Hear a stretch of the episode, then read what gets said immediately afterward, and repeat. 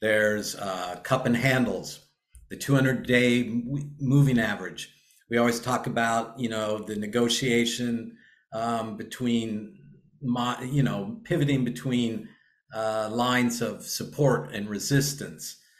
And then there's exhausting analysis written by, like, recently I read the Silver Institute's report about, you know, how much silver there is in the world and how much, um, so we, that's sort of the supply side, and then how much demand there will be in the world for silver. And today, we're not going to talk about any of that. We're going to talk more about the emotional factor that drives price.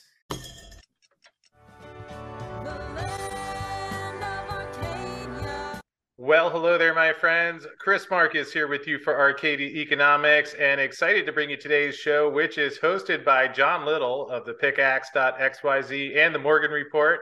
As I mentioned last week, he's going to be taking over the Wednesday show and really a lot of knowledge and insight and great delivery to share. So, today he's going to talk about the emotion of trust and really how gold and silver are often a barometer of how people are feeling about the trust and stability in the system. So, think you're in for a treat. And with that said, let's hand it over to John. Today is January 18th. I'm John Forrest Little of Arcadia Economics. And today's talk is Gold drops like a rock when people trust the system, and gold shoots like a rocket when they don't. So, we're all familiar as precious metal people with all the technical analysis that's out there. There's fractals, um, Fibonacci patterns. There's uh, cup and handles, the 200 day moving average. We always talk about, you know, the negotiation um, between, you know, pivoting between uh, lines of support and resistance. And then there's exhausting analysis written by, like, recently I read the Silver Institute's report about you know how much silver there is in the world and how much um, so we that's sort of the supply side. And then how much demand there will be in the world for silver through the load in silver panels solar panels um, mobile phones electronics the aerospace industry weapons the healthcare industry jewelry. Uh, we have some sort of idea that there's around three and a half to four billion uh, ounces of you know coins and bars out there. And today we're not going to talk about any of that. We're going to talk more about the emotional factor that drives price. And all i got to do is share a screen with you to get right into this emotion. And when i think of the emotion of trust which is the thesis of this article, it reminds me of the time that I got married. I got married in El Paso, Texas. And when we got married, we weren't assigned or prescribed or mandated by the church to take any lessons, uh, you know, marriage counseling, but the state of Texas required it. And I think they did so um, probably to cut down a little bit on the cost of, you know, what is the social cost of divorce. But nevertheless, you know, I was dreading these courses.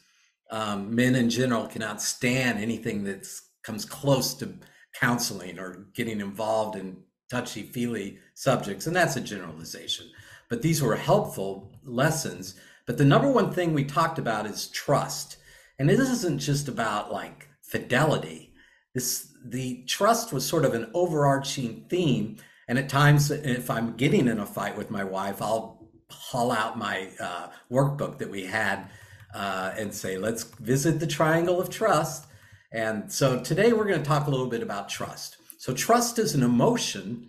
Um, and what sort of things are sort of undermining that trust? But before I do that, I want to talk a little bit about the headwinds that face gold and silver. And these headwinds are sort of like a triple threat. Or you could say, you've heard of a double barrel shotgun, right? So this is like the triple barrel shotgun that still hasn't been invented yet. But let's just call it a triple threat. Threat number one is the media. So the media is always running hit pieces on gold and silver, and a hit piece is just sort of um, a euphemism for a negative piece on gold and silver. You can always see a positive piece on crypto or other equities or real estate or many assets that are sort of touted in Bloomberg or CNBC or Yahoo Finance. But silver took this huge jump, um, enjoyed uh, an increase of over 30% between September and um, December of last year. And had this happen with Tesla, you know, Tesla or Amazon or Netflix or Google or Facebook, you know, it would have been hats and horns. We used to say that, meaning party hats, noisemakers, like the, you know, New Year's celebration. Um, but again, it, we had sort of a media blackout because it was silver, or we say crickets, it was silver. Um, so the second leg of the triple threat would be the strength of the Dixie, which is you know backed by 400 PhDs working for the Fed, uh, the U.S. government, uh, the U.S. military. So I call that the trifecta or the triumvirate. Um, and I love this graphic because it's sort of in you know memes are awesome because in one image you sort of convey what you're trying to say here, and we cannot really um, talk much about silver and gold without saying what a departure we've gone from um, it being backed by gold or real things. And in subsequent talks, we will talk about, you know, the East or BRICS actually returning to these days and how that does will be very bullish for silver and gold. So we talked about media being one, uh, the Dixie strength two, and then market manipulation being three. I think we all know a little bit what that is, but a derivative. Um, a derivative is something that derives value from its underlying asset. So it would be the paper representation of physical silver, physical gold, and the endless swaps of these. Um, you know, a whole year's worth of mining activity in terms of volume can be traded in a day or two. So those are the triple threats. So let's see how well silver and gold have really done. They were both fairly flat for the year. So there's been quotes out there that say in a recession or a depression, you know, the key is not necessarily winning the game, but not losing your shirt. So silver and gold stayed flat. I think they had maybe a one or two percent gain. Um, but compare that to these blue chip stocks. You know, they had did 73% better than Tesla or, you know, two thirds better than Facebook. And, you know, popular um, microprocessing stocks like AMD and NVIDIA, you know, up close to 60%, you know, 50% better than Amazon, which is, remember we kept hearing that Amazon uh, used to be in the old days, we'd say, God, Walmart's killing all of mom, pa retail. They're just wiping everyone out. And then Amazon steps up you know, 10 years later and, and really the number one game in town, yet gold and silver, in spite or despite of the triple threat, you know, are killing Google, Disney, Microsoft, Apple. And here is gold versus the S&P 500 and versus the Dow and versus the uh, tech heavy NASDAQ. And here it is against every other asset class. So I want to talk a little bit about that emotion of trust and the things that undermine the trust. And really, it's a twofold sort of scenario. One would be the overt lies that we're hearing, lies such as we're not in a recession. Um, inflation is Putin's fault. Um, it's a good thing to have a 1.75 trillion dollar uh, omni the spending bill. It's okay for um, Washington Congress people, whether they're senators or House of Rep people, to buy and sell energy stocks after they've received classified intelligence briefings. We call that insider trading. You know, we'd go to jail for that. So you have to start looking at what is the theme here. What, and I'm going to tie, and you can do the same thing just by doing your, I think all of us that listen to this show are sort of a little bit hip as to the volume of lies.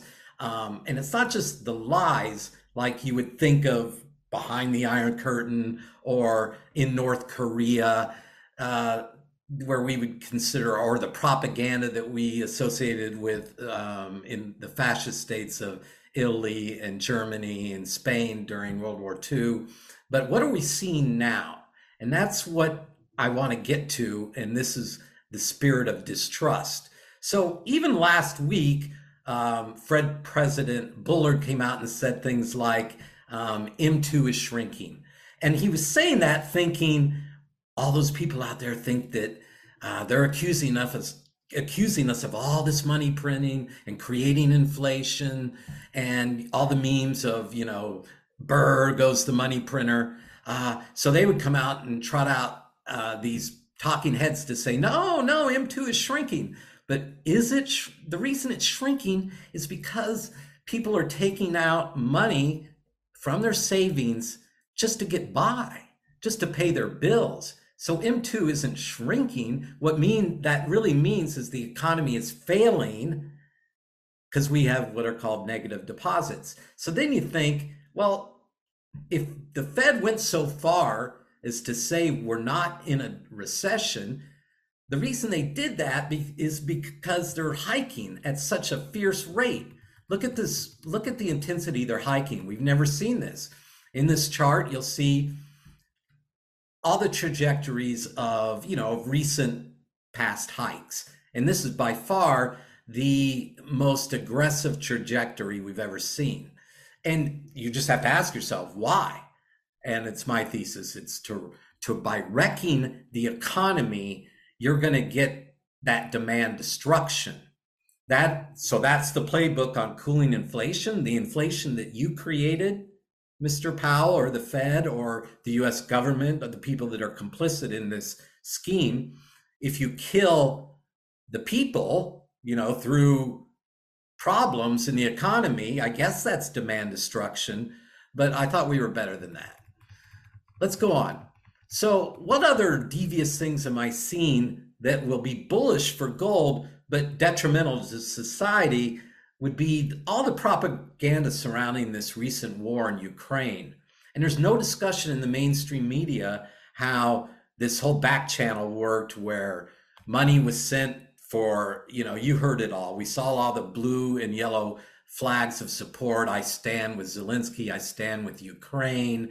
Um, money was given in this sort of all these weapons given to Zelensky, who in turn, through FTX, kicked it back to politicians um, to the tune of like $32 billion, to where all of a sudden a guy like Sam Bankman Fried was next to George Soros, the largest donor. You know, this guy was 28 or 29 years old when that happened. And that brings me to the point that we think of our system as a democracy. That's when you went to school, we heard about the three branches of government the executive, the legislative, the judicial, the checks, the balances. We have a democracy, which means, you know, one person, one vote, the people decide. We have a representative. The classic definition of a representative would be to make present what is not present so I can't go to Washington. So I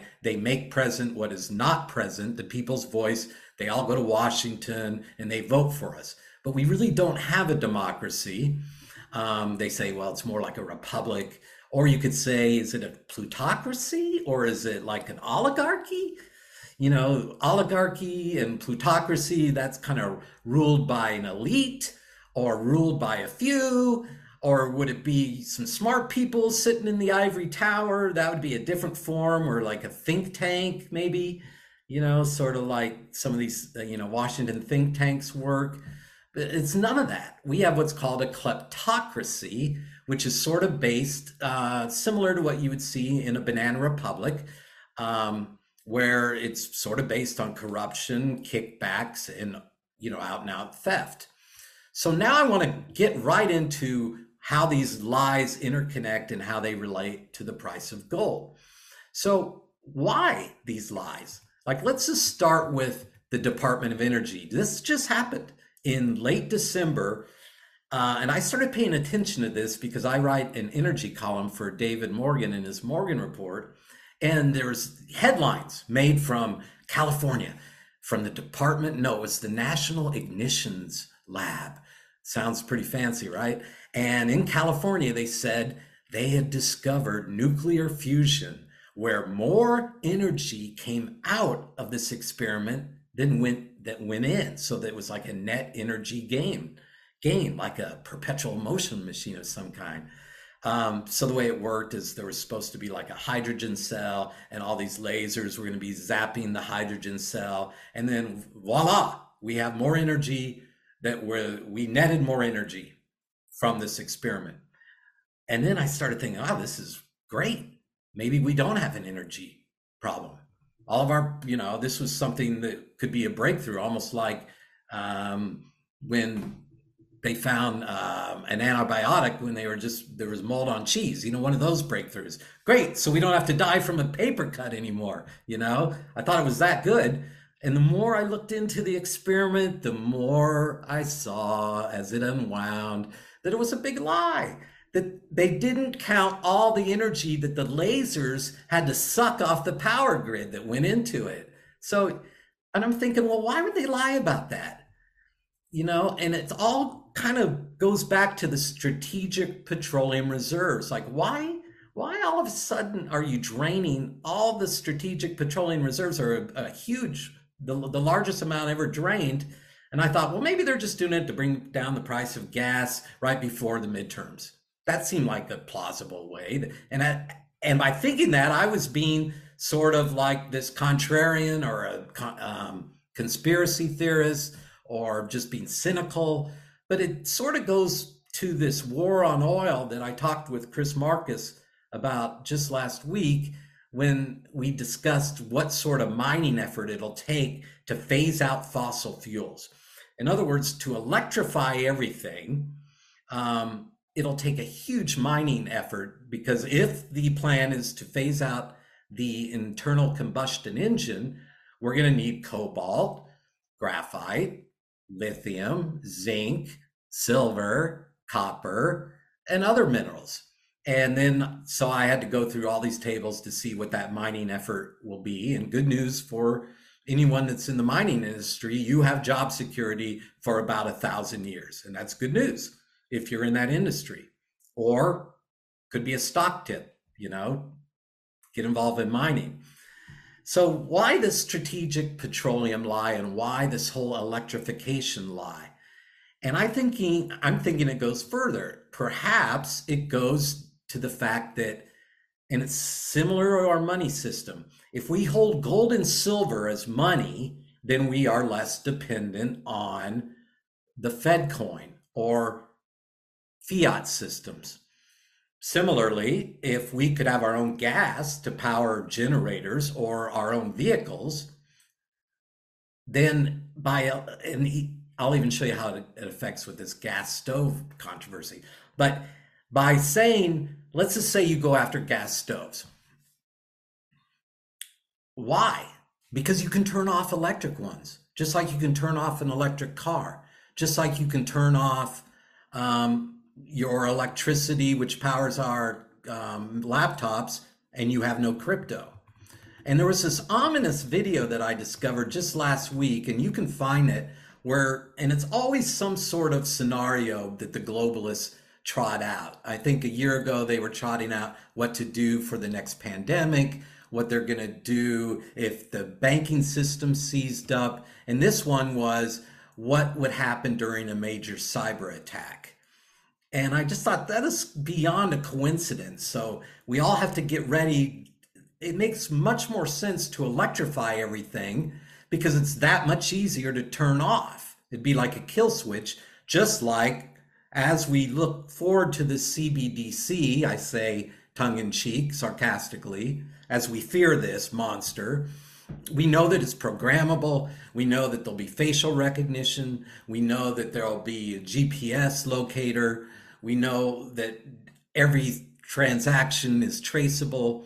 And we know it's coming because all you have to do is go to the whitehouse.gov and look at um, Executive Order 14067, and there it is all spelled out for you. This is one of my favorite charts. Um, no media's coverage of. I talked again with Chris Marcus just last Wednesday about they are transacting. When I say they, I mean China, Russia, Brazil, India, Saudi Arabia, um, most of Latin America, most of Africa, everyone that isn't United States, um, Japan, Europe, New Zealand, and Australia. And this is an amazing chart. I mean, this goes along from 2013 all the way to 2021, you know, eight years of under a billion uh, dollars per year in trade with Russia. Then, boom, war starts and it shoots up to 5 billion. So it's a, I don't know, 500% increase. Um, we know we're in a recession. This is a big lie. Why else would there be huge layoffs from FedEx and Amazon? This is, you know, December, right before Christmas, right during peak season. And you got to think about these are sort of what we call leading indicators. I had a when I used to work at a golf course, there was this famous trader named Julie Golden at Four Hills Country Club. I was just in the bag room cleaning his golf clubs.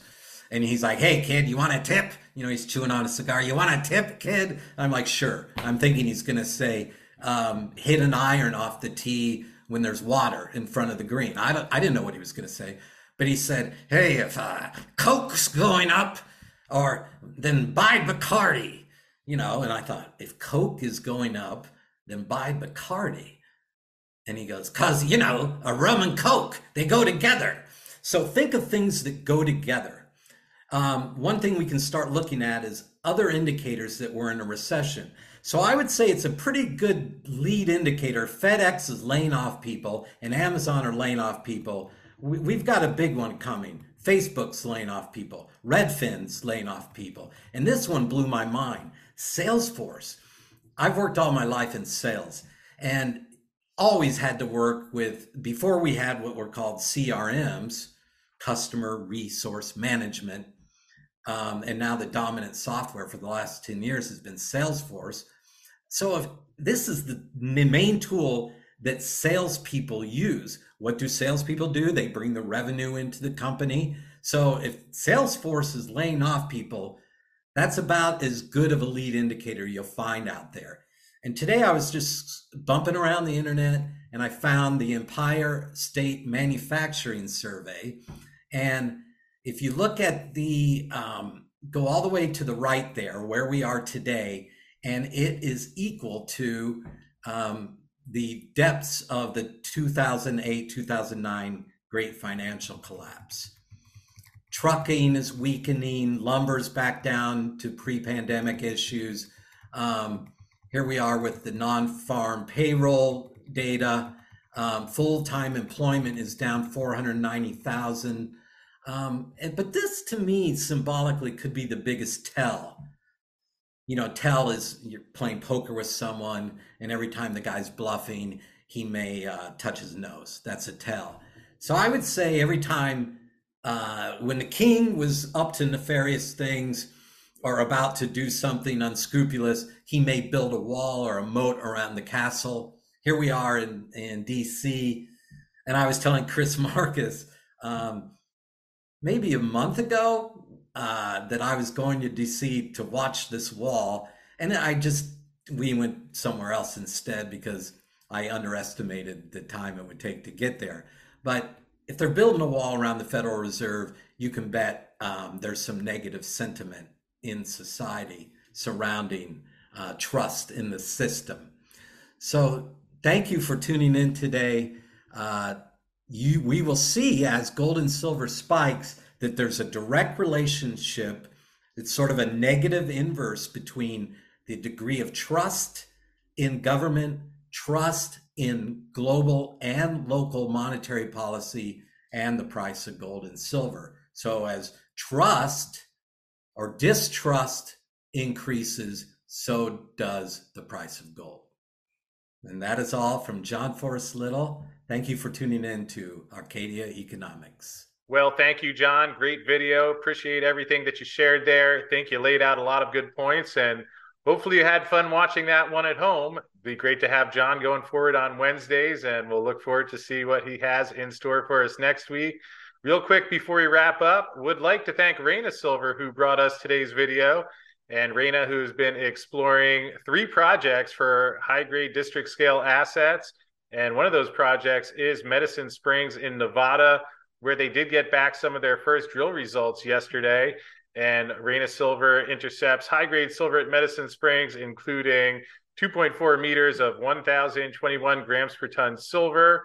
That was from hole MS 22 01. They also had another hole that came back with 186 grams per ton silver over 7.4 meters, including 274 grams per ton silver over 4.7 meters, along with 5.6% lead and 1.5% zinc. Quick comment here from Dr. Peter Megaw, who is the lead technical advisor of Reyna, and he mentioned successfully intercepting bonanza grade mineralization in such a thick host rock section lets us confidently check off two of the most important features we want to see in an early carbonate replacement deposit exploration program. So I'll have the link to that press release. I know we have a lot of Reyna fans in our audience, and the link to that will be in the description field below.